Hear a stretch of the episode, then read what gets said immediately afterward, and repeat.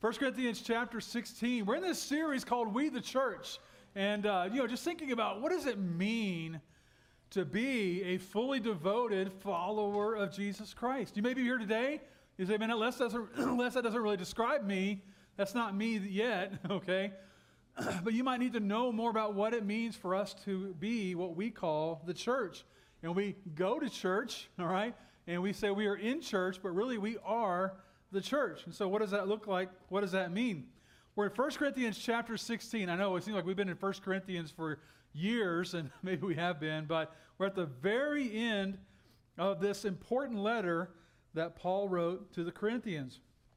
I know there might be people out there saying, like, why are we at the reading this stuff at the very end? You know, there's no there's no real doctrine there, there's no real meat there. I love the end of Paul's letters. I do, because it gets so personal, it gets so real. And this is where we really kind of discover what the everyday life of the church was like. And we get a window into the mind and the habits and the values and the principles of the Apostle Paul and also just the day to day life of the early church. And what was it like? And so 1 Corinthians chapter 16, we're going to read verses 5 through 12. Paul says this After I go through Macedonia, I'm going to come to you, for I will be going through Macedonia. Perhaps I will stay with you a while or even spend the winter so that you can help me on my journey wherever I go. I do not want to see you now and make only a passing visit. I hope to spend some time with you if the Lord permits. But, so he kind of sees a little bit unsure about what's going to come next. He says, But he's very sure about this. I will stay on at Ephesus until Pentecost, because a great door for effective work has opened to me, and there are many who oppose me. And if Timothy comes, see to it that he has nothing to fear while he's with you, for he is carrying on the work of the Lord just as I am. No one then should refuse to accept him. Send him on his way in peace, so he may return to me. I am expecting him along with the brothers. All right. I just want to tell you today that I'm so excited about sharing this with you because there's a part of this passage that has been invaluable to me in my personal life. And we're going to talk about that here in a few moments. And so, so excited to talk about this with you today. The title is Stay On. I want to ask you a question to think about today. How do you know if you're succeeding? What is your definition of success? And is your definition of success a good one? Is it a valid definition of success? You know, we all want to be successful, don't we? We want to be a part of things that are succeeding. If your team is losing, if your business is failing, if your church is dying, man, nobody wants to be there, right? You just jump off of it like fleas off a dead dog. But in your personal life, in your Christian life, in our life together corporately as a church, what is success? What is success for a church?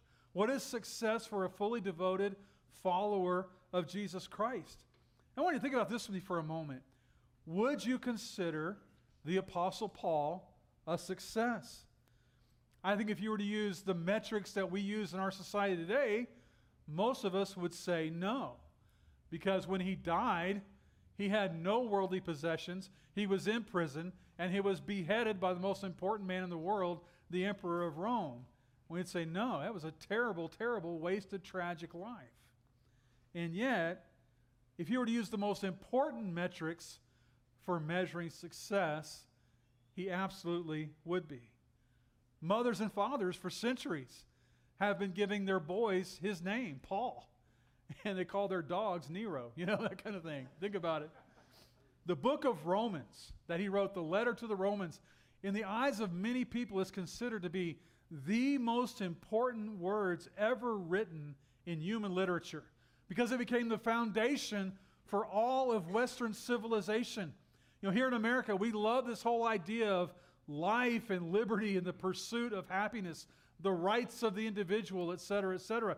Those things were never even talked about or thought about until after the writing of the, of, of the Apostle Paul, but particularly the book of Romans, the rights of the individual. Every week, billions of people all around the world are going to be doing what I'm doing, you know, expounding on and reading and trying to understand the words that he wrote.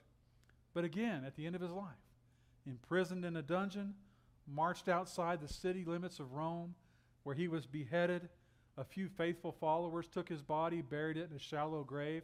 There's a massive church there now in Rome, but at the time it was just a, a forgotten grave, a pauper's grave. In 2 Timothy, you see that many, many of his closest companions abandoned him, and he had no worldly possessions. He asked Timothy to bring him his cloak. It's almost as if the only thing he had was this piece of clothing. But he did leave behind communities of students or disciples of Jesus all across southern Europe and the Middle East. And they gathered a few of his letters.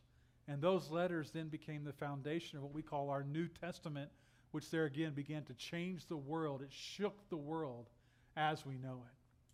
There was a great preacher back in the 1800s. He said this, D.L. Moody Our greatest fear should not be failure, but succeeding at something that doesn't really matter. I wrote that on my desk pad because that hit me like a brick when I read that.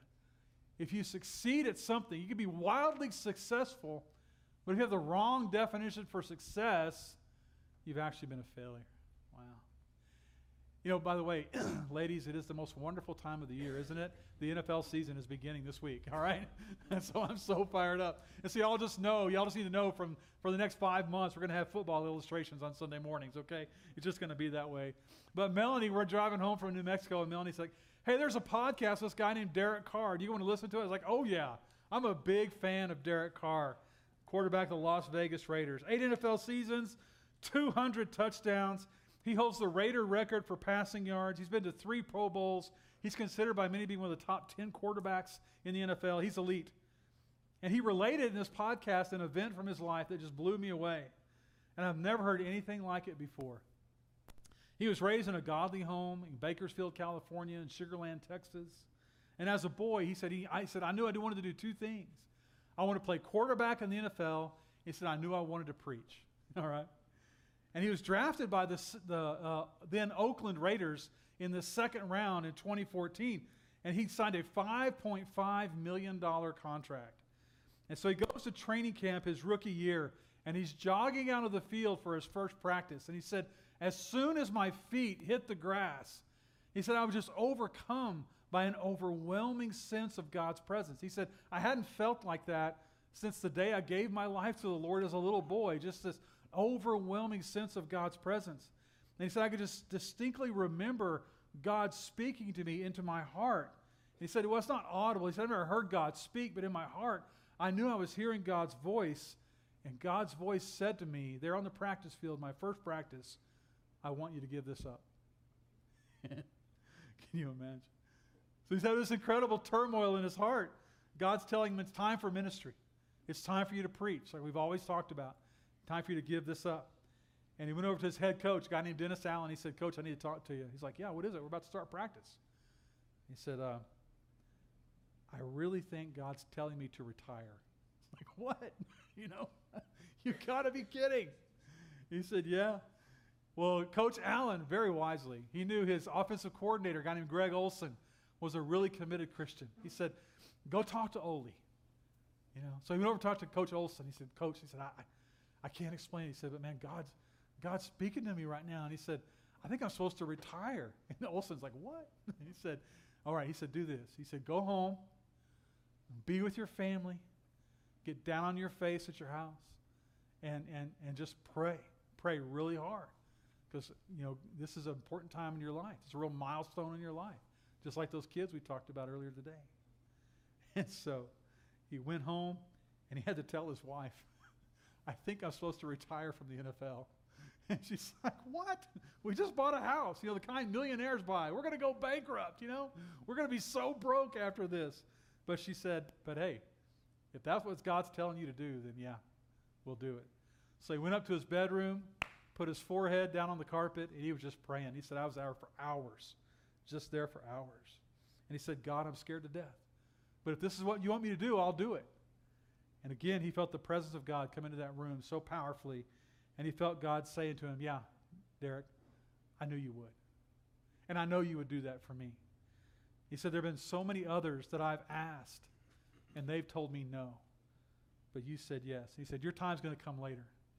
And he went back to practice the next day with a new peace, a new passion, new purpose. And he knew he was doing God's will for his life. And now he has, he's starting this, even though he still has his professional career going, he's starting to have a ministry, this men's conference, a men's ministry. It's really beginning, it's becoming explosive. And I'm expecting it to be like the next promise keepers in America. I'm really excited about it. What does it mean to be we the church? The church are those people who say, God, I'm here to do your holy will. That's what it means to be the church. God, I'm here to do your holy will. Matthew chapter 12, verse 46, Jesus was talking to the crowds, and someone told Jesus, Your mother, brother, and sisters are standing outside. They want to talk to you. This is biological family. And he answered, Who is my mother? Who are my brothers and sisters? Then he pointed to his disciples, his students, and he said this My true brother and sister and mother are those who do the will of my Father in heaven. I know I've shared this with you before, but I thought it was so appropriate today. The best definition of success that I've ever heard, and I've been living by it for the last 30 years of my life, is that success is knowing God's will and then faithfully doing it. Or you might say persevering in it. That brings up an important question, though. How do you know the will of God? Life is complicated.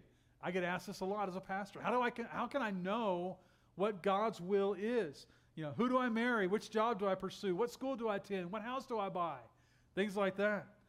And the process of succeeding in life, you know, doing the will of God, persevering the will of God, begins with doing what Derek Carr did, and that is you offer yourself 100% to the Lord, and you offer yourself just like the Apostle Paul did when he said, Wherever I go, to the Corinthians. I don't know where I'm going to go yet, but wherever I go, you know, if the Lord permits, that's what you see him doing there. All right? Paul is completely available to God on a day by day basis. And he said to the Roman church in Romans 12, he said, I urge you to offer your bodies as a living sacrifice to God, a sacred offering that brings him pleasure, and this is your reasonable, essential worship. Do not allow this world to mold you into its own image, but instead be transformed by the inside out by renewing your mind. And as a result, you'll be able to discern what God wills. You see, some people are going to say, man, I, I, I, need direction from, from God because you know, I'm just not really happy in my job or my business. My business isn't doing well. But then they have a predetermined uh, location that they have to live in, a predetermined salary they have to make, a certain income they have to have. Someone else might say, Lord, I really want to be married. But then there are these predetermined details about the kind of person that they would marry, down to the finest, finest detail. A church might say, Lord, we really want to succeed in our mission to make disciples, but they've predetermined what kind of programs they're going to have, what kind of music they're going to allow, and things like that. You see, God is completely committed to opening doors for his children to walk through, but the question always is are we willing to walk through them? Psalm 32 8. The Lord says, I will instruct you and teach you in the way you should go, and I will counsel you with my eye upon you. God is always, always instructing us, guiding us, opening doors. But the question is, do we walk through those? Well, how did this work in the Apostle Paul's life? The, the process of the knowing and then doing the will of God. Look at verse 8. I love this scripture. I'm going to stay on at Ephesus until Pentecost because, number one, a great door for effective work has opened to me. And number two, there are many who oppose me. All right? When he says a great door, literally in Greek, it's megador. A megador has opened. And how do you know when God is really opening a door and it's not just your imagination or just your wishful thinking? I remember in my late 30s, uh, I did some skills testing, and I became convinced that I was supposed to be a church planter. And so I bought books on church planting. I read every article I, I could find. I went to leadership conferences because I just knew that God wanted, you know, as I look back at my life and, you know, using my best judgment, my best, you know, ingenuity, I knew God wanted me to plant a church somewhere in the Rocky Mountains. Nobody ever wants to plant a church like in Wyoming, or no, Wyoming is the Rockies, never mind, or like Nebraska or Kansas, okay? But I was at the Saddleback Conference, Saddleback Church out in Southern California. About 4,000 people there, you know, pastors and church leaders. And as the conference was coming to an end, Rick Warren said, I want you to introduce yourself to somebody sitting next to you. And so there's a man sitting next to me. I hadn't talked to him all week. And I said, Hi, my name's Les Sharp. I'm from Texas. What's your name? I don't remember his name now. And he said, My name's, my name's something. I'm from Oregon. I said, Really? What do you do? I said, I'm a youth pastor. I said, What do you do? And he said, Well, I'm a, I'm a, a missionary, a area, it was called an area missionary, and I help church planters in Oregon. What? it's like, No way. I said, That's amazing. And I asked him this question. I said, How does somebody become a church planter? And he said, Well, it usually begins with a conversation just like the one we're having now. And I thought, man, God is blowing this door open for me. I have to call home and say, honey, we're moving to Oregon. You know, this is going to be awesome. And so he said, I want you to see. So I said, what do I do next? He said, well, write down your vision, your ideas, your values, your principles. Put all that down on some paper and send me a proposal. And man, I was just certain, man, God is just blowing a mega door open for me. And as soon as I got home, I had all these notes. You know, I had you know pieces of napkins. You know, when I'd get an idea, you know, and put things I'd written in the margins of books. I wrote, I took all that stuff I'd written down, all these little slips of paper, and I started putting it all together. And I wrote like a 10 page description and proposal of the kind of church that I would plant in Portland, Oregon. And my uncle traveled a lot. He said, Man, Portland, Oregon is the most beautiful city in the world. Man, I put that thing in the mail and I said, Man, I'm moving to Portland. Obviously, I'm not in Portland, okay? I never heard from him ever again.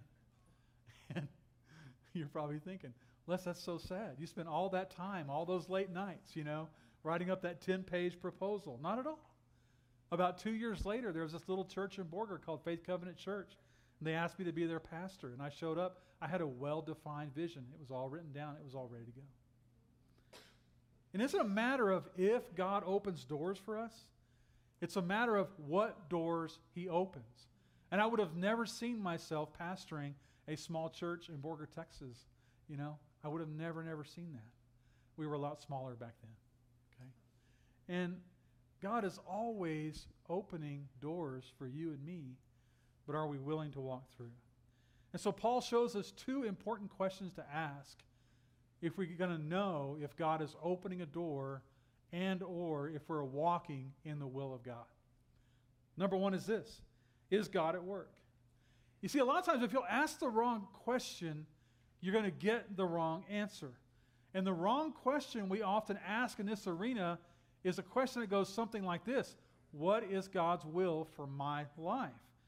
When I ask that question, the subtle, unspoken focus of that question is my life, not God's will. All right? The right question is what is God's will? Blank. Stop there. Look at that word effective there in verse 8. God, Paul says, A great door for effective work has opened for me. That word is the word, we get our word energy. And it means to put forth energy, to cause something to happen, to produce results, to be at work. And it's so interesting that in the New Testament, this word is only used to describe supernatural power. And we think about this, during his 33 years on earth, the Lord Jesus always, without fail, 24 7, 100% of the time, he always did God's will. He always did the will of the Father. How? How could he know all the time? He told us in John chapter 5. He said, My Father is always at his work to this very day, and I too am working. I tell you the truth, the Son can do nothing by himself. He can only do what he sees his Father doing Look at this now. Because whatever the Father does, the Son also does.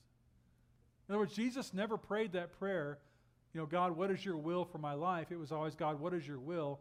Then I will go, you know, then I will go do that. Where I see you working, I'm going to go do that. The Father loves the Son and shows him all that he does.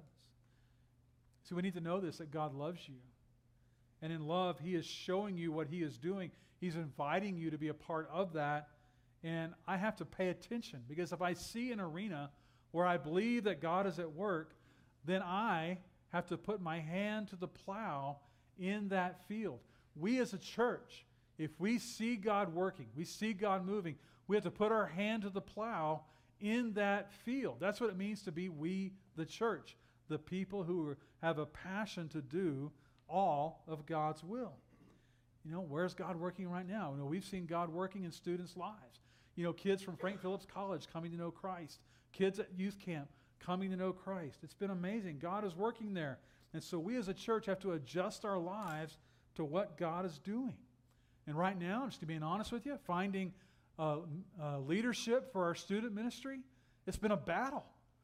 And, you know, our youth pastor search team, they have to become a youth pastor SEAL team. I mean, we're going to have to we have to battle for this. That brings up our next point. And that is if you want to know about the will of God, is it a big, scary challenge? You know, I was sitting in my office late one night. This was years ago. And uh, been a long week. I had a lot of people who were upset at me around here. And I remember I was just really deeply discouraged. And I was really wondering, it's like I was having this conversation.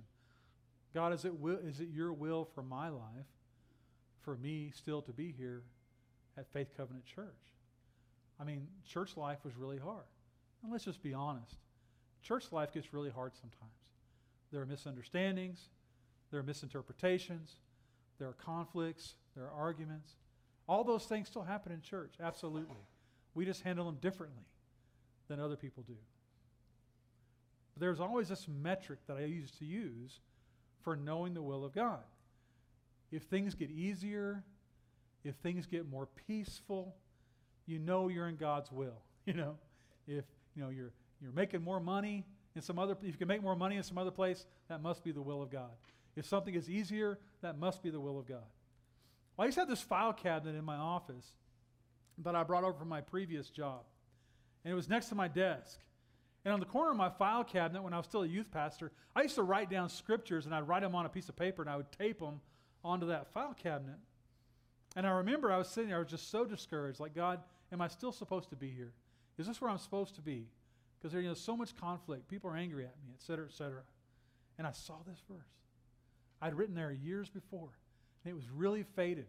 I could barely read it. But it was Paul saying, I will stay on at Ephesus because there are many who oppose me. I just read that. And again, I just, wow, yes, I've had it completely flipped over backwards.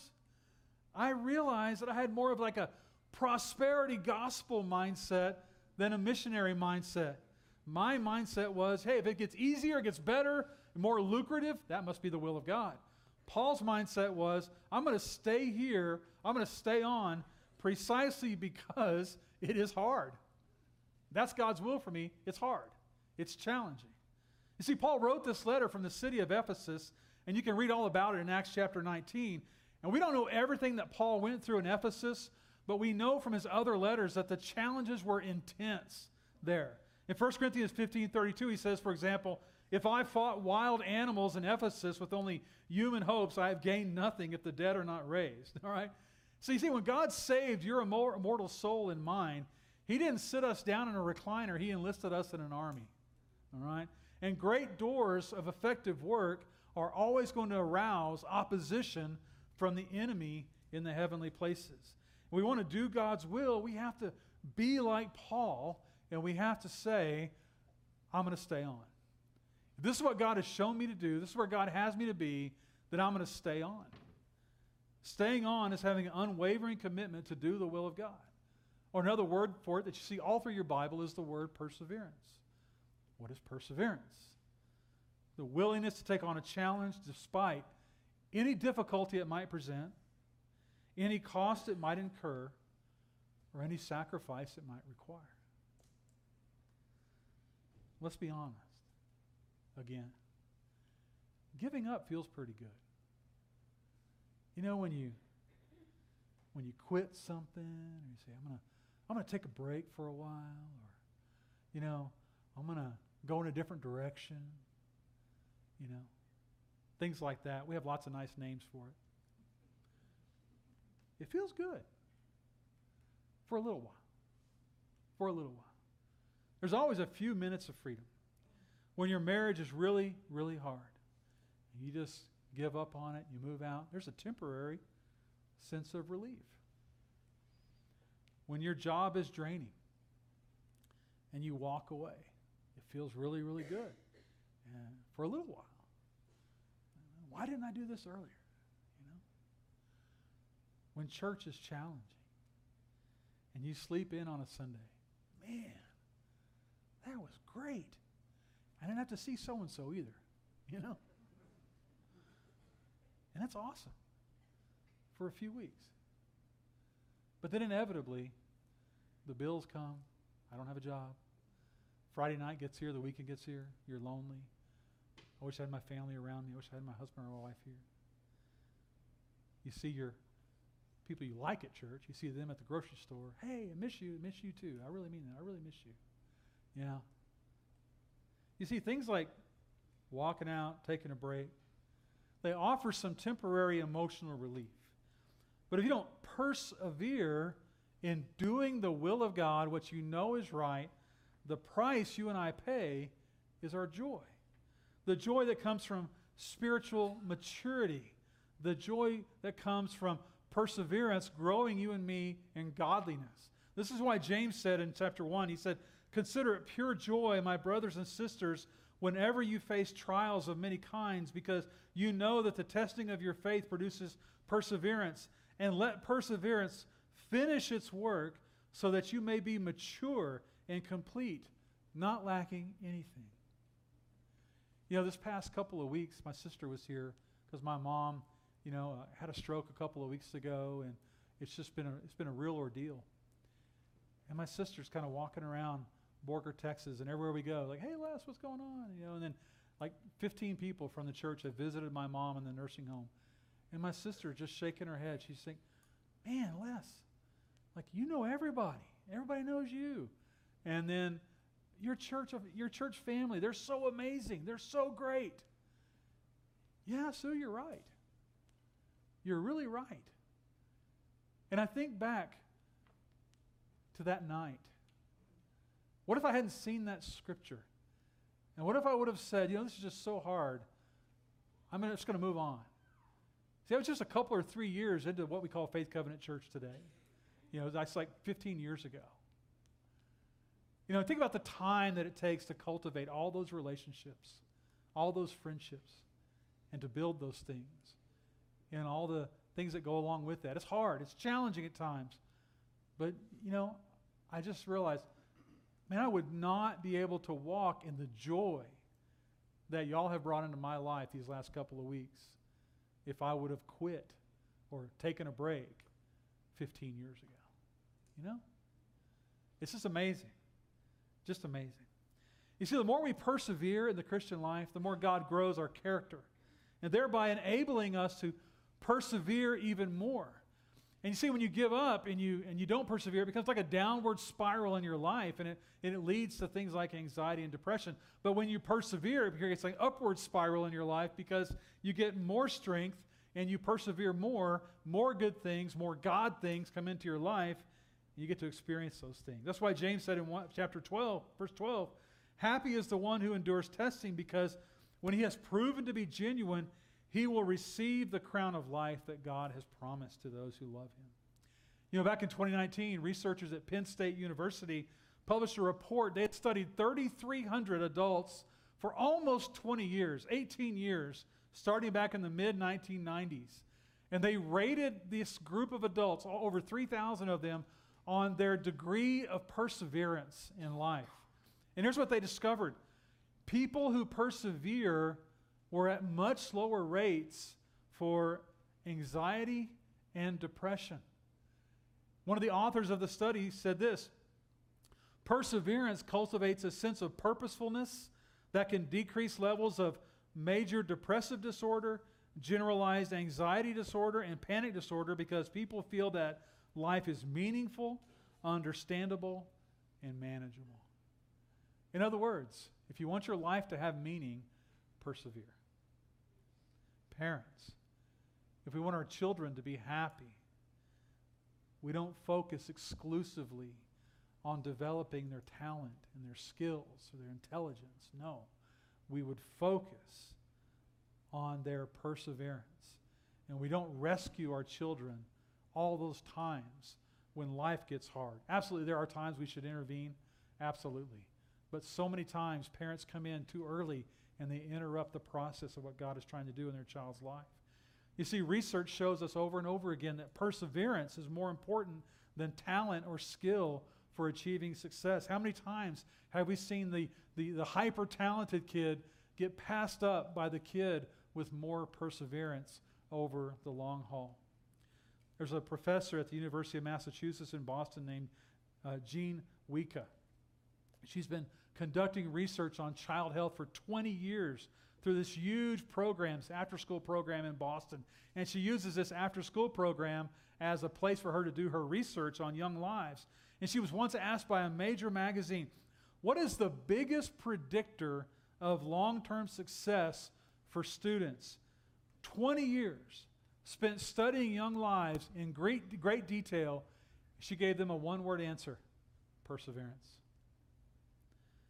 And so, what are we going to what are we going to say at the end of all this? When you're at the end of your rope, the Bible is telling you, tie a knot and hang on. all right? That's what it means. Tie a knot and hang on. You cannot do the will of God. You cannot succeed unless perseverance is built into your character. We cannot succeed as a church. We cannot succeed as individual Christians until perseverance is built into our DNA. We have to be the kinds of people that stay on and do the will of God, even when challenges arise, when obstacles get in the way. Perseverance is not an option for you and for me. We are commanded to be a persevering people. Revelation 3:10 Jesus said, "Because you have kept my command to persevere, I will also keep you in this hour of trial which will come upon the whole world." And so, as we conclude today, I know in a room this size, there are probably many people here today that want to quit something. You want to take a break from something. You want to leave something behind. It might just be for a little while, but you want to leave something behind. And I would just say today if your marriage is difficult, but you have no biblical grounds for divorce, then stay on. If your job or your business is challenging, but you have no clear direction on where to go elsewhere, then stay on. If one of your relationships with your children right now is especially hard, you're like, I'm just done, stay on. If your friendships are demanding right now, but you know that relationship is important and you know it honors God for that relationship to persevere, then stay on. And lastly, if your entire life is more than you can handle right now, and you want to leave this life, that is not God's will. And so stay on. Stay on. By all means, possible in God's grace, stay on. Let's bow our heads, pray together today. With our heads bowed and our eyes closed, I just want to ask you to quiet your heart before the Lord for just a moment. And I just want everybody here to think about that area of your life where you're really struggling. And there's just every cell in your body just wants to take a break. You just want some relief. I understand that. I understand that. But could you just, for a moment, think about what Paul said? I'm going to stay on in Ephesus because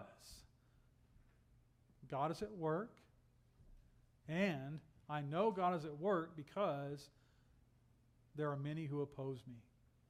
I know God is at work because this is challenging. This is hard. I just want you to think about that. Kind of let that be absorbed into your thinking as a Christian, as a follower of Jesus. What does it mean to do the will of God?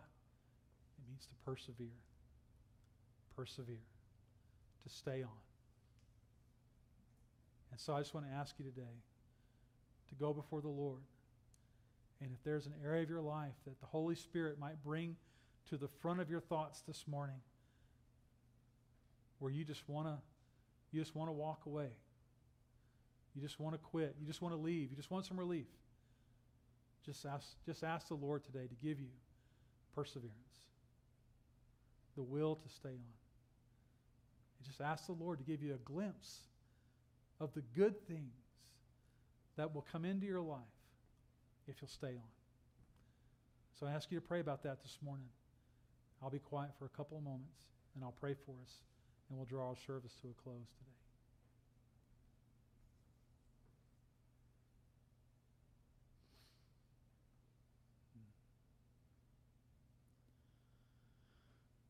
Lord, I know there's somebody here today who's struggling so mightily this morning, Father. They, they, they came in here today, Father, just wanting desperately, Lord, to walk away from something.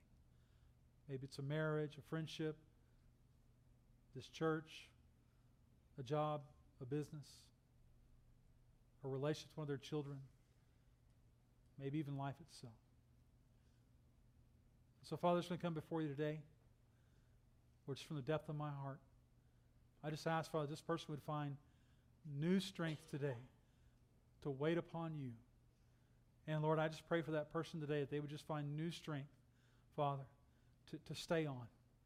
Lord, teach us what it means to be the kinds of people who persevere, the, the citizens of your kingdom, Father, who stay on. And so, Lord, I just ask you to do that deep work in our hearts today. And so, Lord, we love you today. We want to bring you glory. Lord, we want to do your will. I just pray, Father, here at Faith Covenant Church, Lord, that you would work in us together as a people, Lord, that holy will to stay on. We pray this in Jesus' name today.